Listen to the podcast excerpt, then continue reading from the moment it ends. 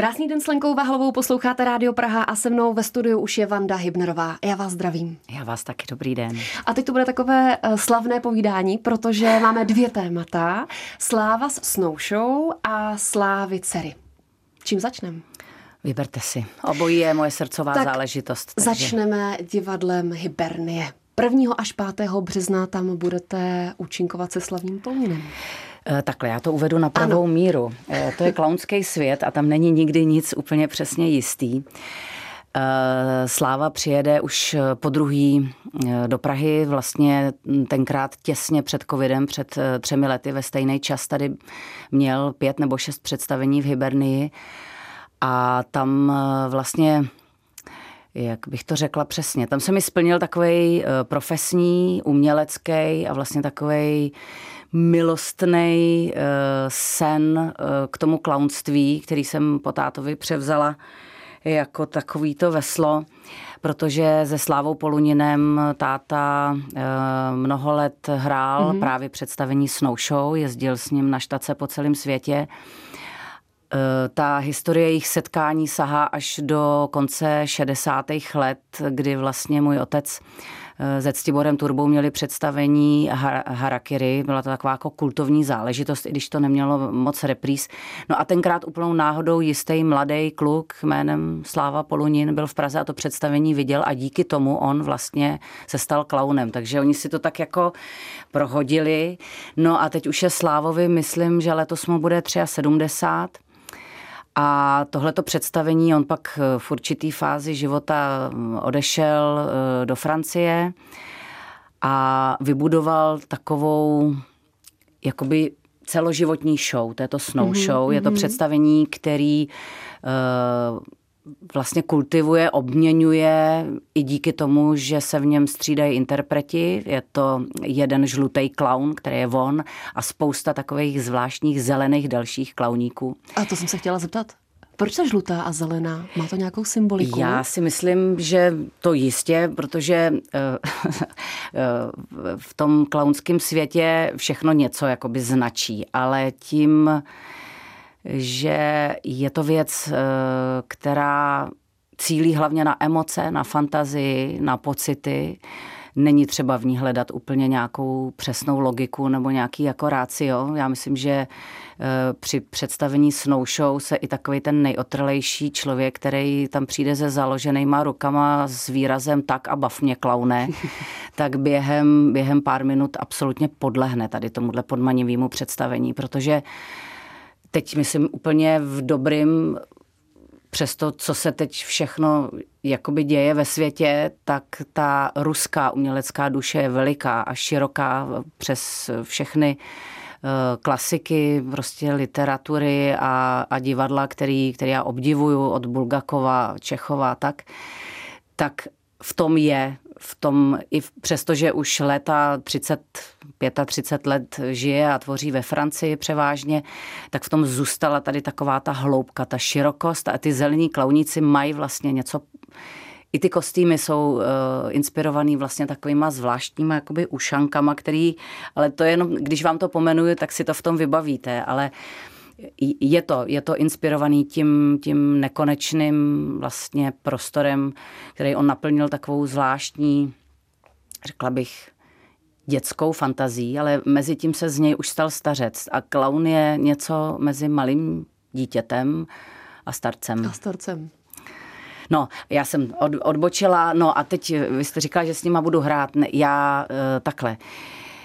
Už tak je to prezentováno v médiích, že Vanda no, no, Hybnerová no, no, no. Ne, slávou. dáli, dáli uh, možnost, tak uh, s nima budu hrát jedno představení, mm-hmm. protože bohužel uh, moje divadelní závazky se plánují mnoho měsíců dopředu a mm, bohužel se to kryje s představeníma, který už mám naplánovaný, ale 3.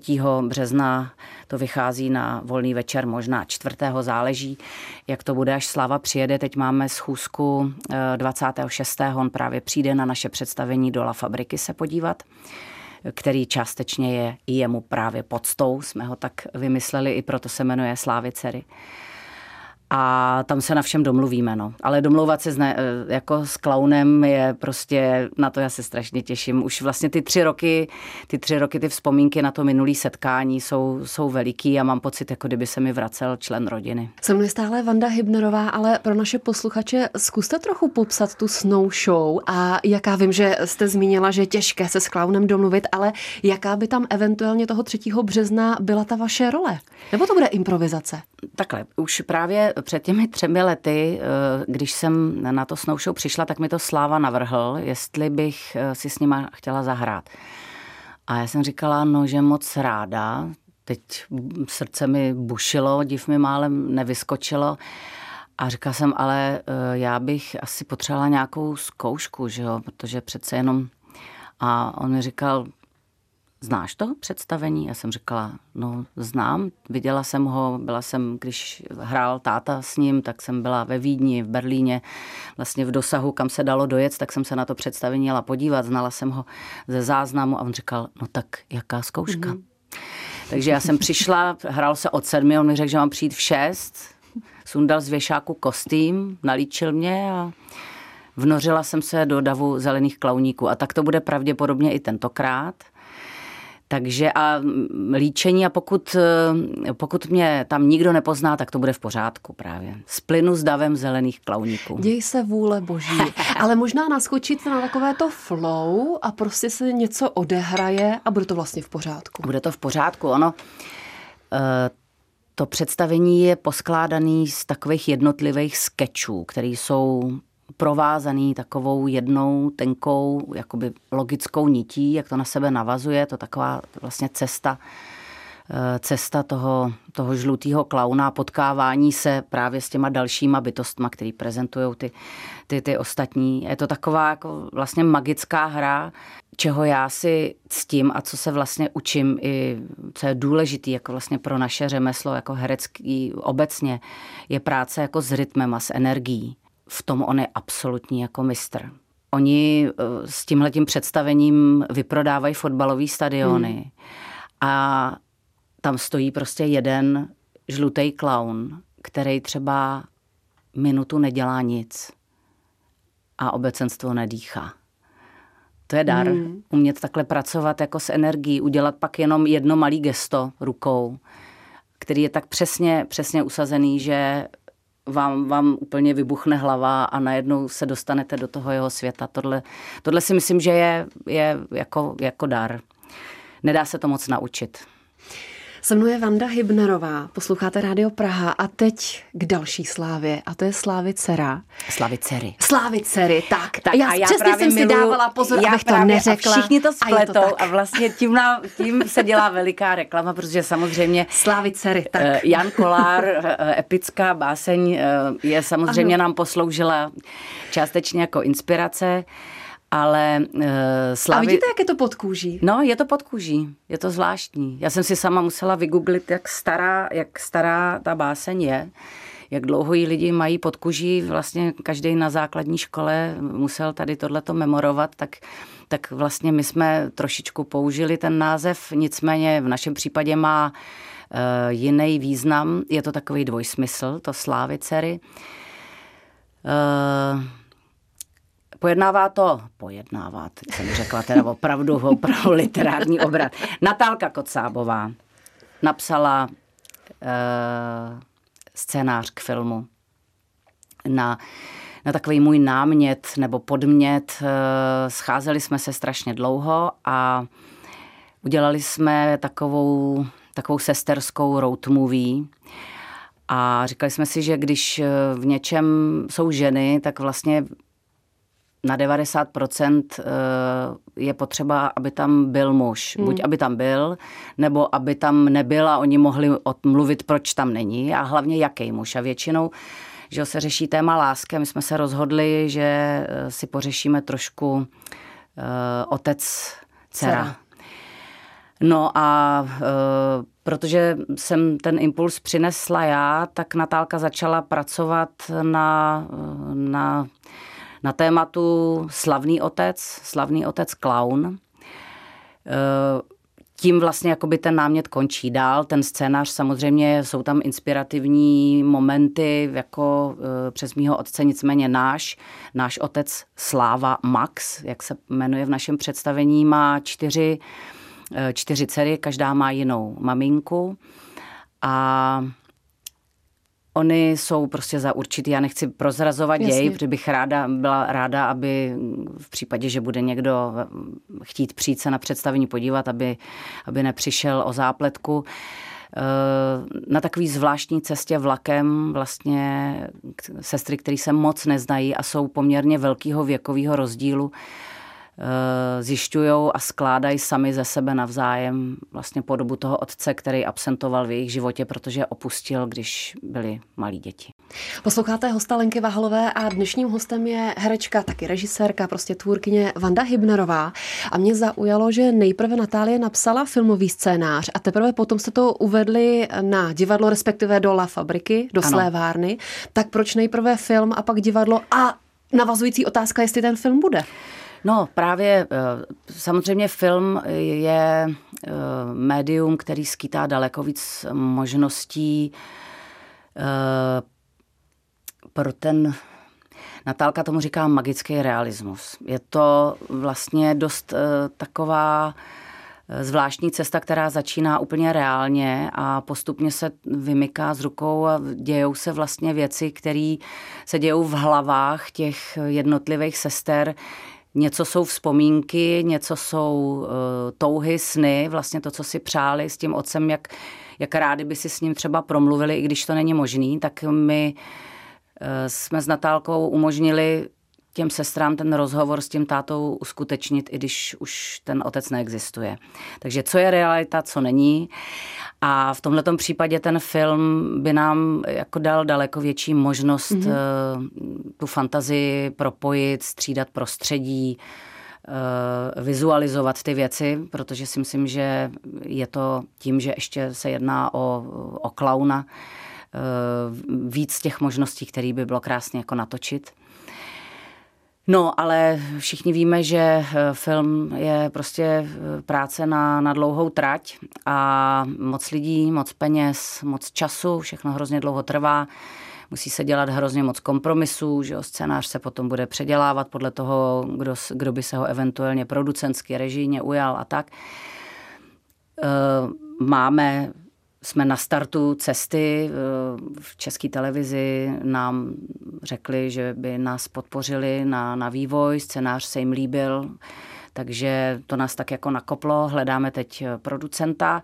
No ale proto, že to je takhle přesně na tu dlouhou trať, tak jsme si říkali, aby jsme to téma úplně nestratili a chtěli jsme si vyzkoušet, jestli to funguje, tak eh, Natálka ten text předělala do divadelní podoby. Mm.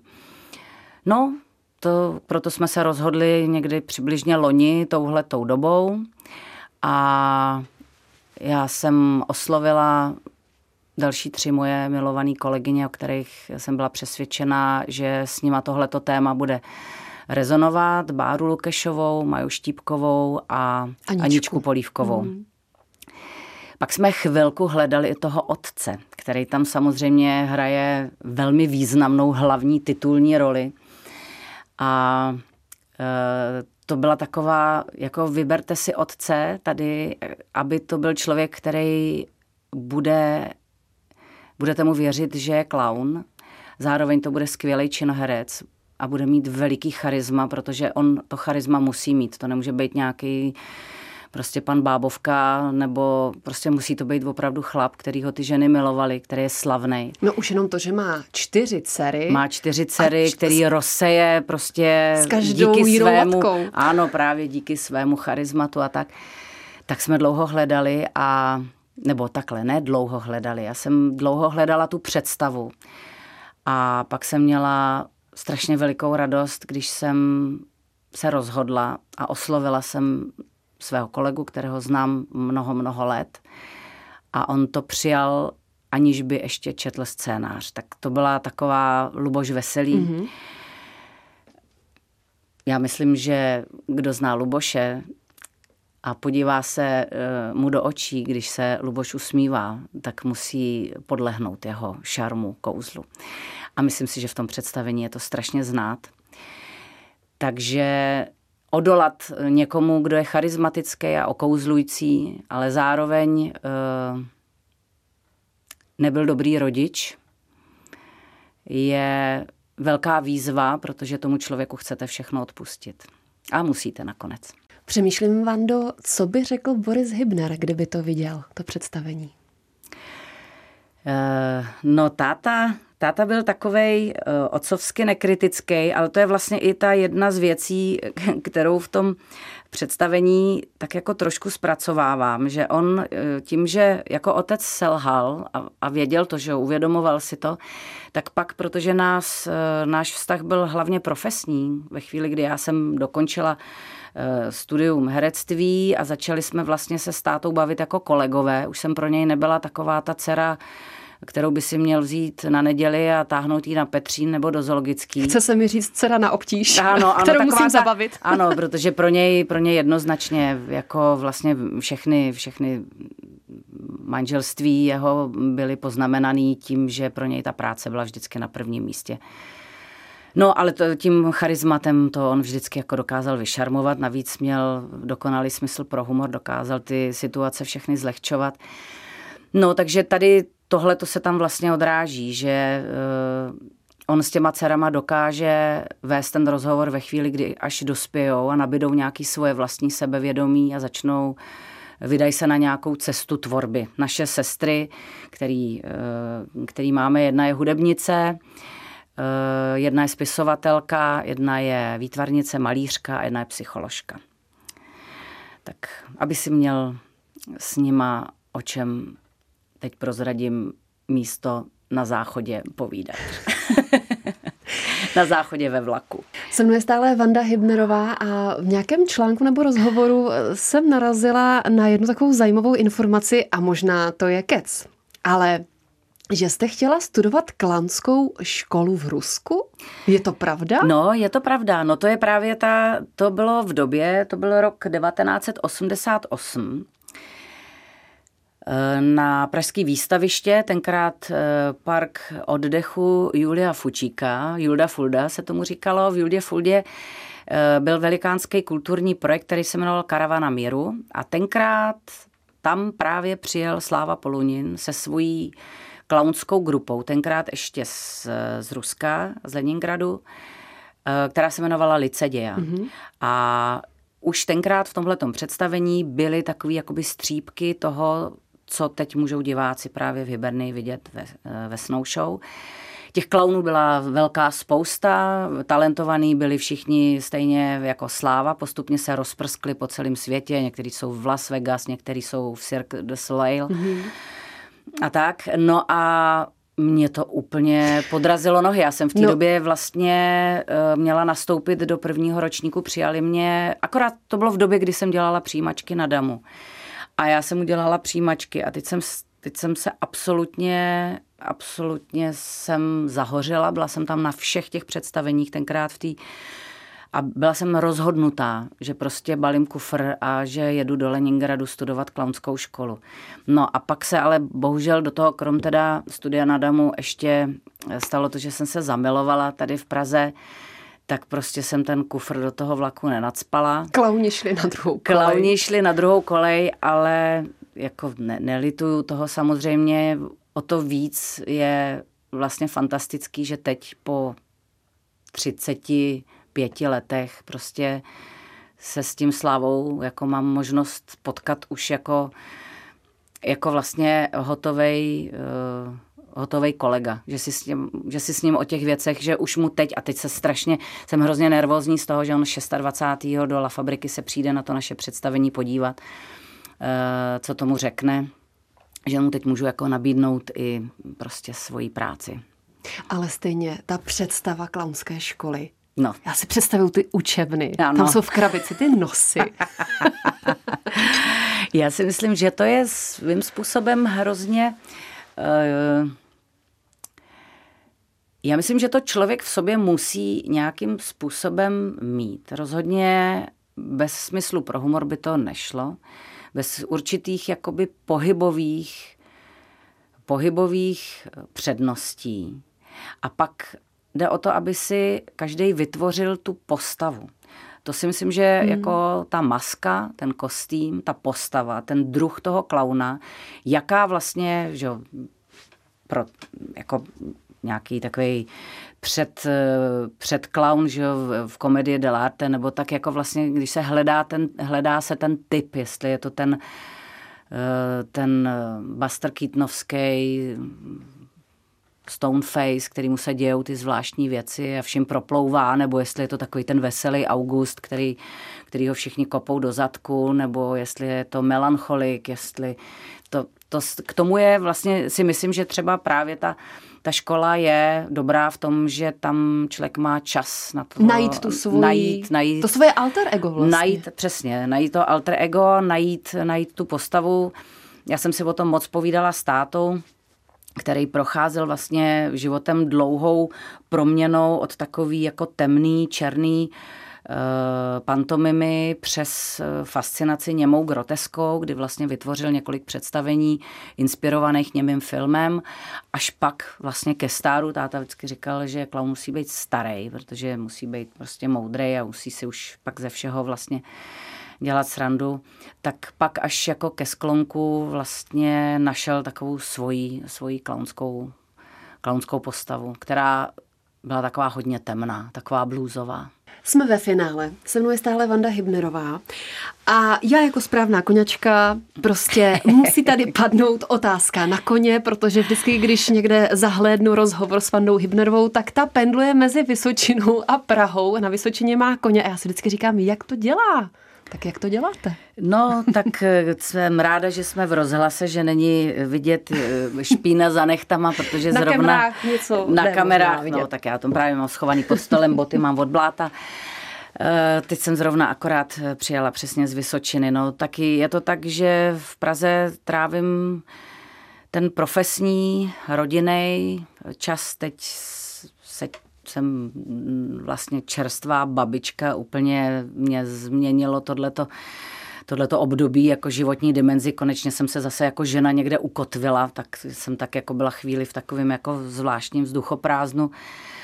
No a ta Vysočina s těma zvířatama,